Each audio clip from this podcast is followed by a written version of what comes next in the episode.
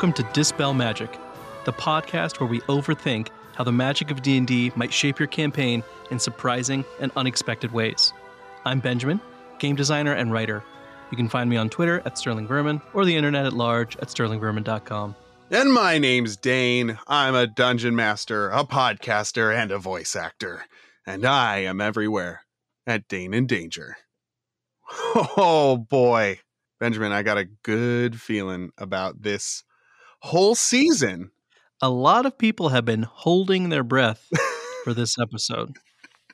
The first You know? episode of the of the of the new the new business. We really made them wait. It probably felt like they were underwater, you know, just floating, pressure, unable to breathe, un- unbearable, the unbearable weight. Of the lack Of- of, dispel magic. Yeah. Yeah, but at last, Here we are. at long last, they can breathe. yeah. And we're going to celebrate and acknowledge that today with water breathing. Water breathing. Ah, water breathing spell. It really flows together there, doesn't it? Mm, hmm Mhm. Yeah. I think I'm done. I think yeah, I'm done. me too. actually, Yeah, no more Yeah. puns. Water breathing is, I, I think, a a pretty widely used spell, right? I mean, I think it, at least once in any campaign, you're going to need to breathe underwater for one reason or another. I imagine that comes up in uh, official campaigns quite a bit. You know, I don't know because I've never played through one Sure. or run one. I don't think I've ever put my players in a situation they would need water breathing. Mm. Oh, actually, that's not true. The very last Gambit session I ran for you and some other people actually involved this spell. That's true. But uh, it's I very rarely, I very rarely have run adventures where it would be needed. But I do think enterprising players could always find a use for it. Yeah. I just finished up a Salt Marsh campaign, which, of course, right. That's yeah. needed quite a bit of water breathing.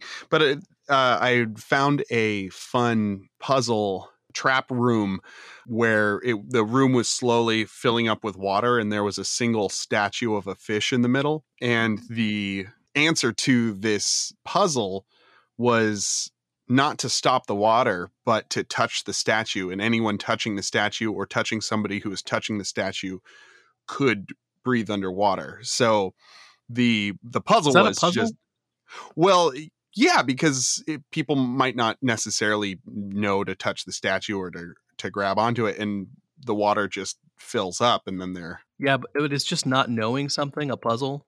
well, they're trying a lot of different things, right? That makes it a puzzle. If you tried, if you try to do a bunch of different things, They're trying to figure it don't out. They're trying to figure out what the I- what I the guess- answer is, Yeah, that's fine.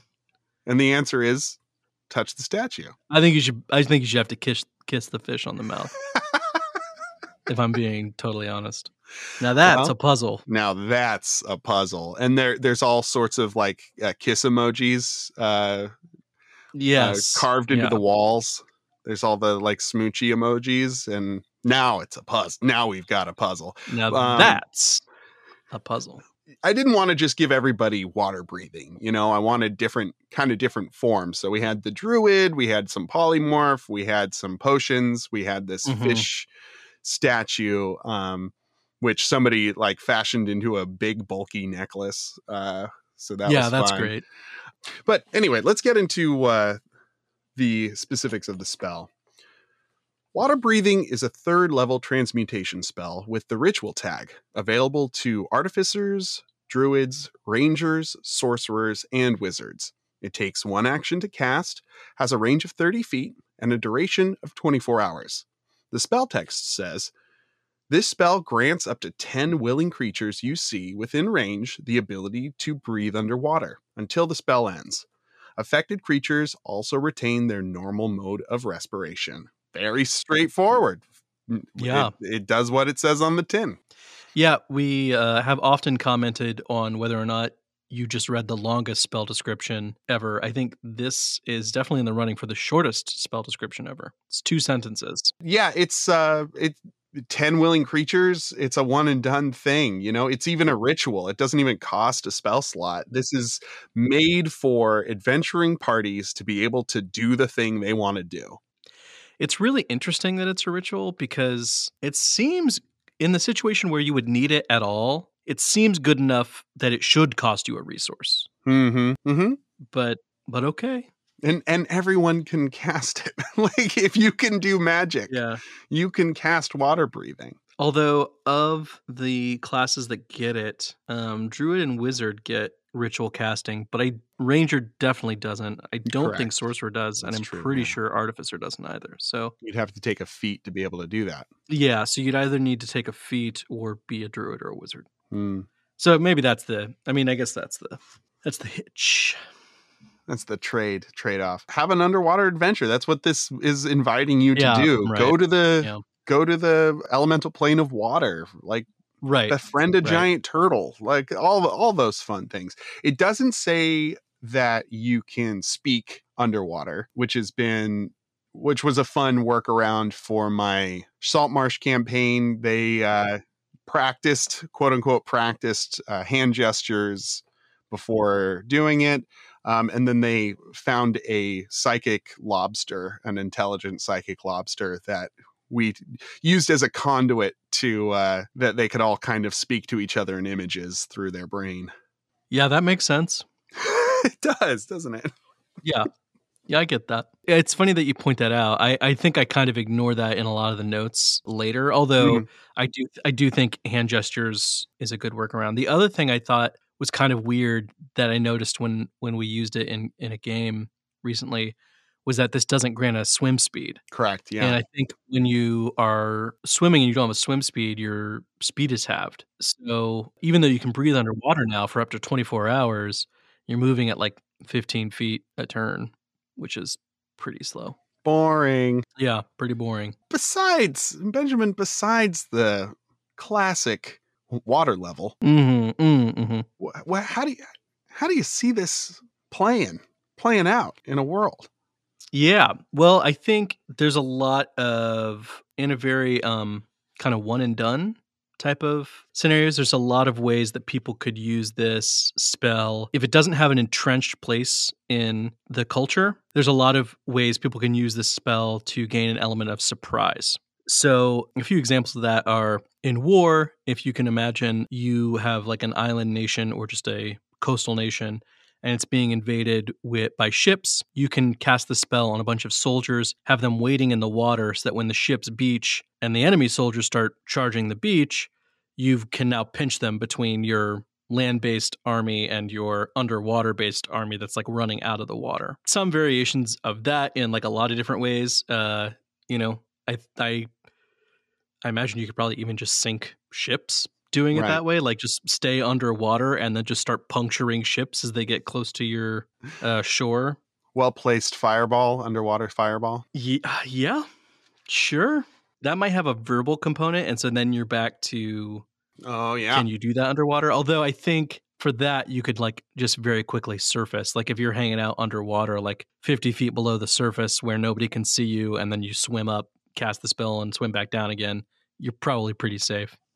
yeah, I definitely was pretty hand wavy with that stuff I, underwater. I wouldn't. Yeah, I mean, I as a DM, I wouldn't um, be very picky about that because it also just would make the game very boring. It would make the game pretty boring to not Yeah. let people you're already uh, attacking at disadvantage with Right. non-piercing weapons which Yeah. is rough that's rough Yeah.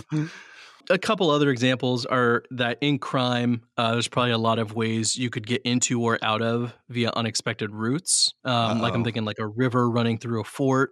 You could you could get get in through. It also would be an easy way to hide. You steal whatever you're going to steal, and then instead of beating feet out of town or trying to make it to the next city over, you just go hang out at the bottom of a lake for a week or something till the heat dies off.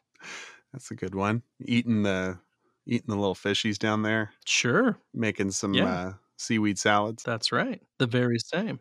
i can i can imagine having to pull a, a shawshank with this too Mm. in the in the Yeah. sewers you know Ugh, that's not just water Ugh, Yeah, it doesn't give you sewage breathing. So your mileage may vary on that. talk to your dm Yeah. see what you can to your work DM out about whether water breathing lets you breathe urine, feces, and other human waste. Yeah, and you know the human body is eighty percent water. So can can you breathe humans? is a real Yeah. question that you should ponder. I want you to ponder it. This is a spell that I think every ship is going to want to have available to them. Hundred percent. As You know, as in the event often of as a- they can. Right. Yeah. And and I hadn't thought of this until right now, which is pretty ridiculous. Any pirate that is not using water breathing is a really second rate pirate. It would be a part of the the uniform. You get on a ship, you put on a ring of water breathing or something like that. You know, you just or it's part of breakfast.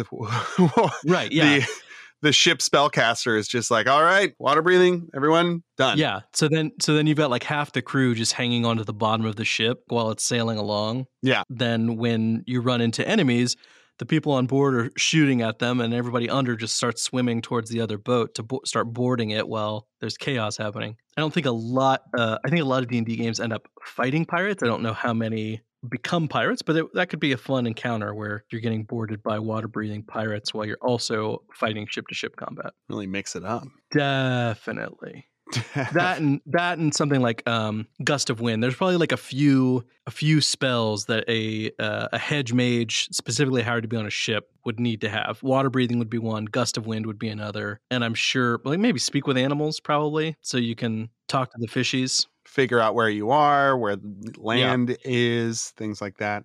If you get Yeah. lost. I guess light. Light would be a good one. Instead of hedge mage, would they be like a kelp mage? Would that be the the shorthand for Kelp? Yeah, because they're on the ocean? They're like water, water instead of a hedge in the in the in the forests. I feel like there's a better is a hedge in the I don't know if that's what where the hedge and hedge mage comes from. Um That's how I always saw it. I think there are probably more interesting names to come up with, but I did not think of any, and so I have to Sure. acquiesce to um, kelp kelp mage. All right, sure. The listeners, listeners, let us. Yes, save me from having to call these things kelp mages. what what would you call a hedge mage, a waterfaring hedge mage? Let us know at Dispel Magic Pod on Twitter. Help Benjamin out. Get him get him out of this this uh, name prison I've put him in. Speaking of prisons, we previously talked about bags of holding. And I think maybe even in like a follow up episode, we, we just talked about this, but just so people don't have to jump all the way back to that episode and listen to it. Um, bag of holding, it gives you like um, 10 minutes of combined breathable air if you start putting people inside of it. But if you take your bag of holding, fill it up with water, and then throw some people in it with a spell on them, suddenly They can breathe for they twenty can breathe hours. For 24 hours. Yeah. That uh, all the shenanigans that come from carrying people around with a bag of holding become a lot more manageable. Actually, I guess you don't even have to do that. You can just get like a fishbowl, turn it over on their head, and then fill that up with water and throw them in there. I feel like that would work better because if you're doing an infiltration mission with your party, you don't want to be all wet when you get out. Generally, the DMs I've worked with say that thaumaturgy doesn't doesn't clean water; it doesn't dry you out. You'd be you'd be soaked. You'd be dripping dripping all over the castle, trying to get into that uh, throne room, steal the crown, and and there'd be a big trail of water behind you. They'd be able to find That's you true. Yeah, too that's too true. fast. You would have you would have to worry about that. Um, I guess you'd have a second bag of holding with ta- towels and uh, change of clothes for everyone, or just do the fishbowl thing. obviously. One of those. But you know, we haven't really Oh, we haven't even dug in yet. blown up D&D yet. And there's really no point in talking about any spell unless we're going to blow up D&D. Just really screw it up. Really throw it on its ear. Something we talked about at the top, the spell is a ritual. We love ritual spells. Love them. Best spells out there, I think. It's a toss up between ritual spells and spells that have until dispelled as their Oh, Duration. Excellent point. those are the two things to look for when you're looking at a dispel magic spell. Yeah, so it's a ritual spell that can affect up to 10 people at a time. So you can cast this, assuming you are just going to stay awake 24 hours a day casting water breathing. You can cast it 144 times. That, a little bit less than that, but I didn't care to do that much math about it. I was going to say, first episode of the season, and you're already jumping right into the calculator, man. Oh, so boy. with 144 times a day, times 10. That's 1,440 creatures a day that you can affect per spellcaster that has this spell and knows it as a ritual. If you want to reduce that to something more manageable, like an eight hour workday of just casting this ritual, that's 48 castings. And so you can target up to 480 creatures. So, kind of on an ongoing basis, if we just want to say you've got a druid who's trying to move a group of people kind of indefinitely through water, easily managed to do that with 480 people. That's wild. That's a lot of people. It's 24 hours. And so that's like 480 people that can just kind of permanently live underwater. Come up at the uh, when they wake up in the morning, get their refresh, go right back in.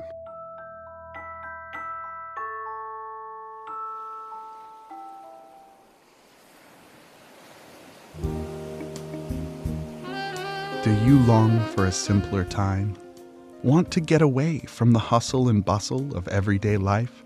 Are you tired of being woken up every single morning by the incessant screeching of birdsong? Do you want to get away? Well, now you can. Welcome to Vista and Lamar, a new planned settlement under the waves. This exciting new opportunity underwater is only available for a short time. Come live with friendly, like minded individuals, gorgeous ocean views, and every meal taken care of. Kelp!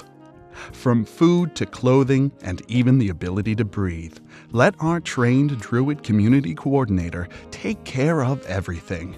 Come make new friends and start a new life in beautiful Vista and Lamar, where life goes with the flow. Isn't that right, Snorkel?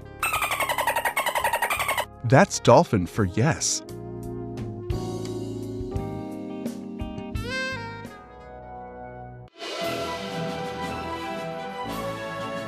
There's like a few. The, the immediate thing it makes me think of is when we talked about create or destroy water, we talked about how a druid could use that to create a desert cult. And here we have basically the same thing, but in underwater cult. Almost almost opposite in a way. The same but opposite. Yeah.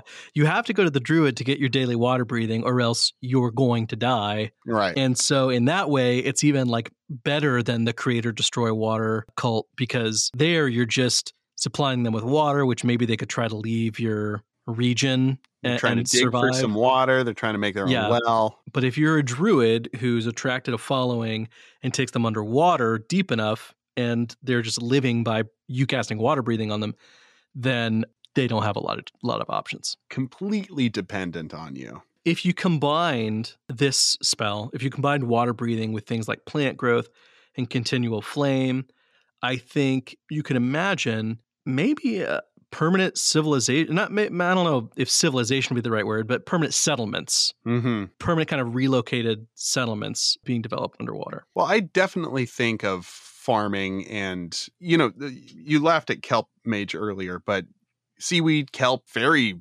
edible. You know, you can make a lot of different food. What? Yeah. Seaweed kelp very edible? Is that what you said? Yeah, it's very edible. It's, uh, Oh, very. I heard fairy. oh, And I was trying to figure out what a seaweed kelp fairy edible could possibly mean. I assumed it was a drug thing. kelp gets you high, everyone. You heard it here first. Well, fairy kelp does. Yeah, at least at least in the Feywild. I see kelp and seaweed being much more integrated into people's diets, especially on the coastal regions. Being able to go out and harvest a plant that grow that can grow up to five feet a day, which seaweed can do. You know, that's a that's a bumper crop. That's even that's not even with uh, plant growth. That's just how kelp grows is four to five feet a day. Hi there, folks. This is Dane with a little editorial note. Uh, it is not five feet a day. It is, in fact, a foot and a half. Future Dane looked it up. Now, back to the show. It's insane. That would probably be that would be in some kind of expression, I think, in a in a group of people that permanently live underwater. Something about watching the kelp grow. Yeah. Meaning they, they want it to happen fast. I want you to do this like the kelp grows. Yeah, or it could be like just an expression for how you spend a few hours. Sure. Oh man, I you know, during my lunch break, I just I I just like going and watching the kelp grow. Yeah, I like Take some that. time for myself. But the other thing we talked about when we talked about plant growth is that it directly only affects plants. hmm But when you affect plants that way, you're affecting all the herbivores. Eventually, you know, that would cause an explosion of growth in the herbivore populations, which would cause an explosion of growth in the omnivore and carnivore populations. And so you also increase all the fishing that would be possible. So it, uh, it starts to look like more and more like this spell really does allow people to kind of permanently move underwater. underwater cities. We got Rapture going. That and speak with animals. I mean, you don't necessarily have to be tending to your seaweed farm 24 hours a day. And Right. maybe you can convince some particularly gullible sharks to to uh, guard it for you, you know? Because you got the crabs going around and ha- harvesting the kelp, and then the dolphins gathering it up into bushels, or the you know, or the octopi or whatever, what have you. That I feel like, yeah, I feel like that's a little beneath both of those animals, but They want to be a little more intellectually stimulated, right, Sure. yeah, yeah, yeah, So Yeah. then the the octopus is like making the tallies and making Yes. the spreadsheet of the doing the abacus to count the different kelp. Um, what do you call them? patties. Kelp patties. Ugh. No, I was. T- I'm thinking about like when you've got like a hay, a hay bale, like a kelp bale. Kelp kelp patties are a real thing, but I think they're also kelp forests when you're under underwater.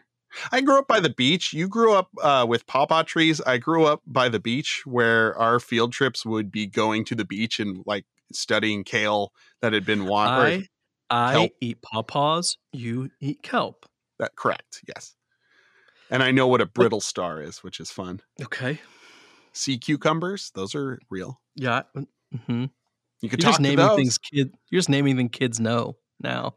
That's right. Anyway, you are you I'm are smarter right. than a kid, or at least right. as smart as a kid. that um, speak with animals and awaken both become like really useful for anybody who does want to set up an underground settle or an underwater settlement or an underwater civilization. I think we should transition a bit now and talk about um, what some of those underwater civilizations might look like. Thinking about it, being able to these animals helping you out, and and also uh, spending so much time under there, I think bringing down portable bubbles, being able to capture air and bring it down with you in some Mhm. fashion, that would be a necessity. Maybe that's where people sleep.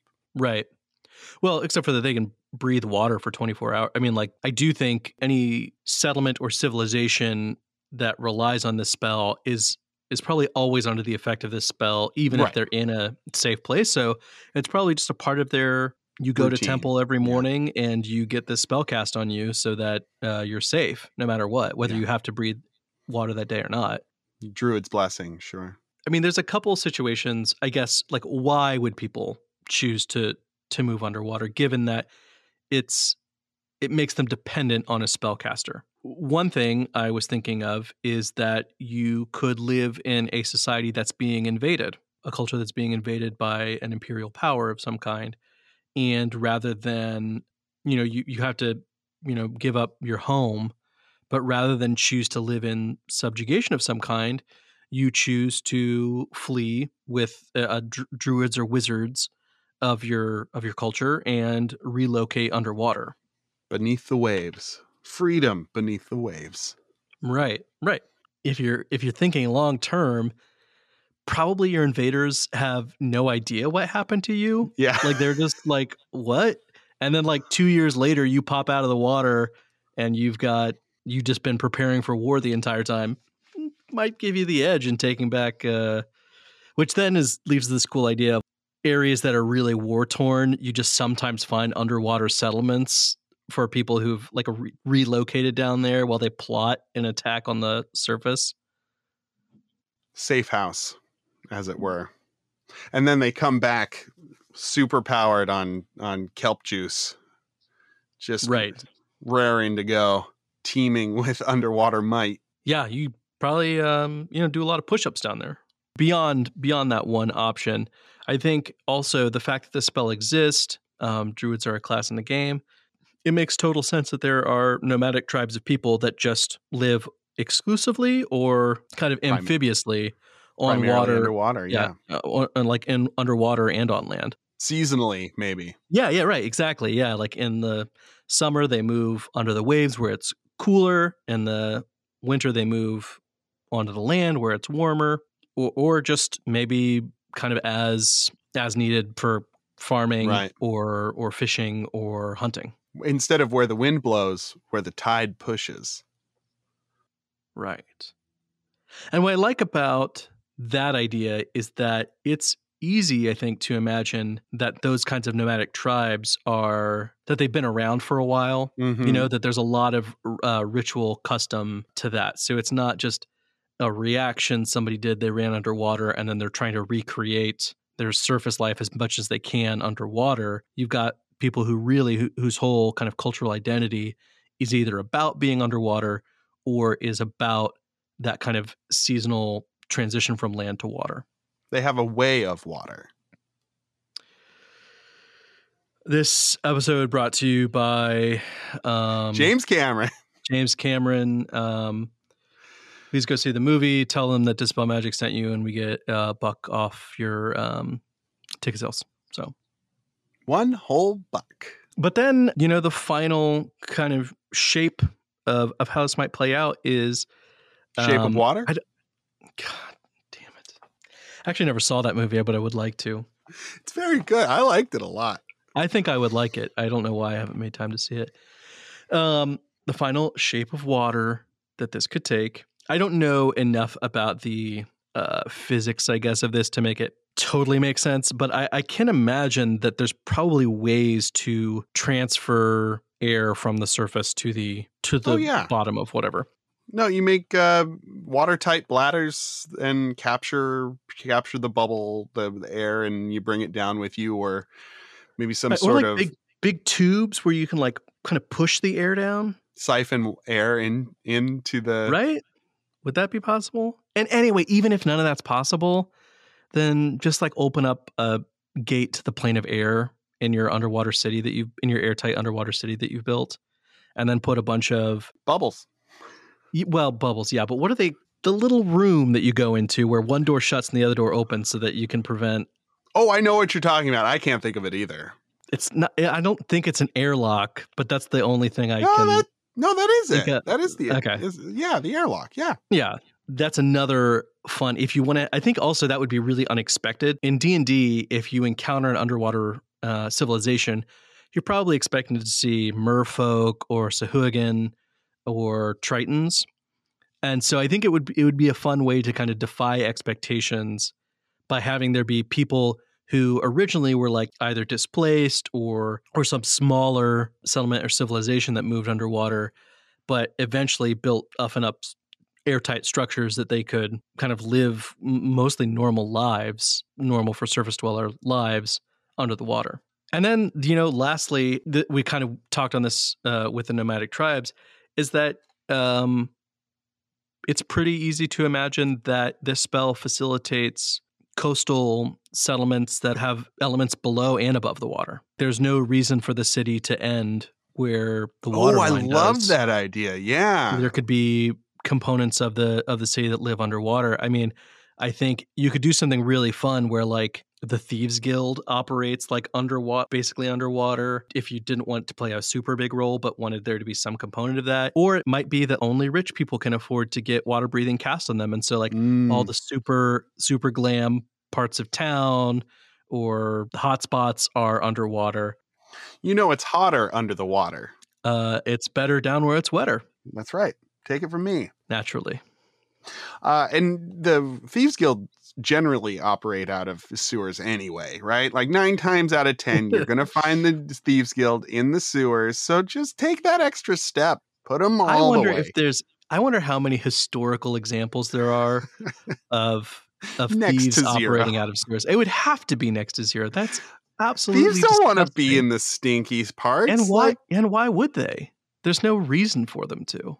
No reason By and large. whatsoever. I, so we had um, on that episode, I think, where we talked about speak with animals and awaken. We talked about how a how a coastal town or city might use that to really dominate the water, have a kind of awakened animals scout out ships to prevent piracy, help them fight off kind of any naval force that came at them. With the combination of this spell, where where a section of the city might be underwater, it really kind of pushes that idea even further. You always want to heighten heighten the the ideas. Yeah, and I think whereas underwater civilizations are a pretty common trope, I don't know if this is as common. So you can I think it's also kind of a surprising thing to drop into into your game. So um, something players will have a lot of fun with and be curious to investigate. I already want to play a campaign that has a underwater a, uh, a, city that's half underwater where all the rich people live under there where they can just float around and be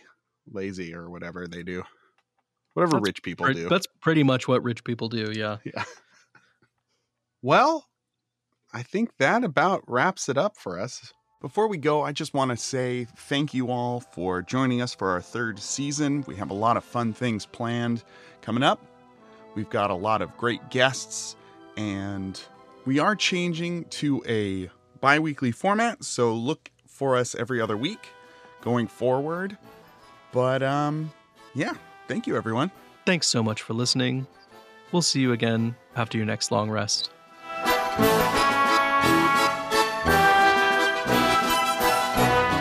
We hope you've enjoyed this episode of Dispel Magic. If this has inspired any ideas for your game, or you have another take on today's topic, please let us know on Twitter at Dispel Magic Pod. You can find Benjamin at Sterling Vermin and Dane at Dane in Danger. Thank you to Slim Mittens for our cover art, produced by Benjamin Huffman, produced and edited by Dane Fox McGraw.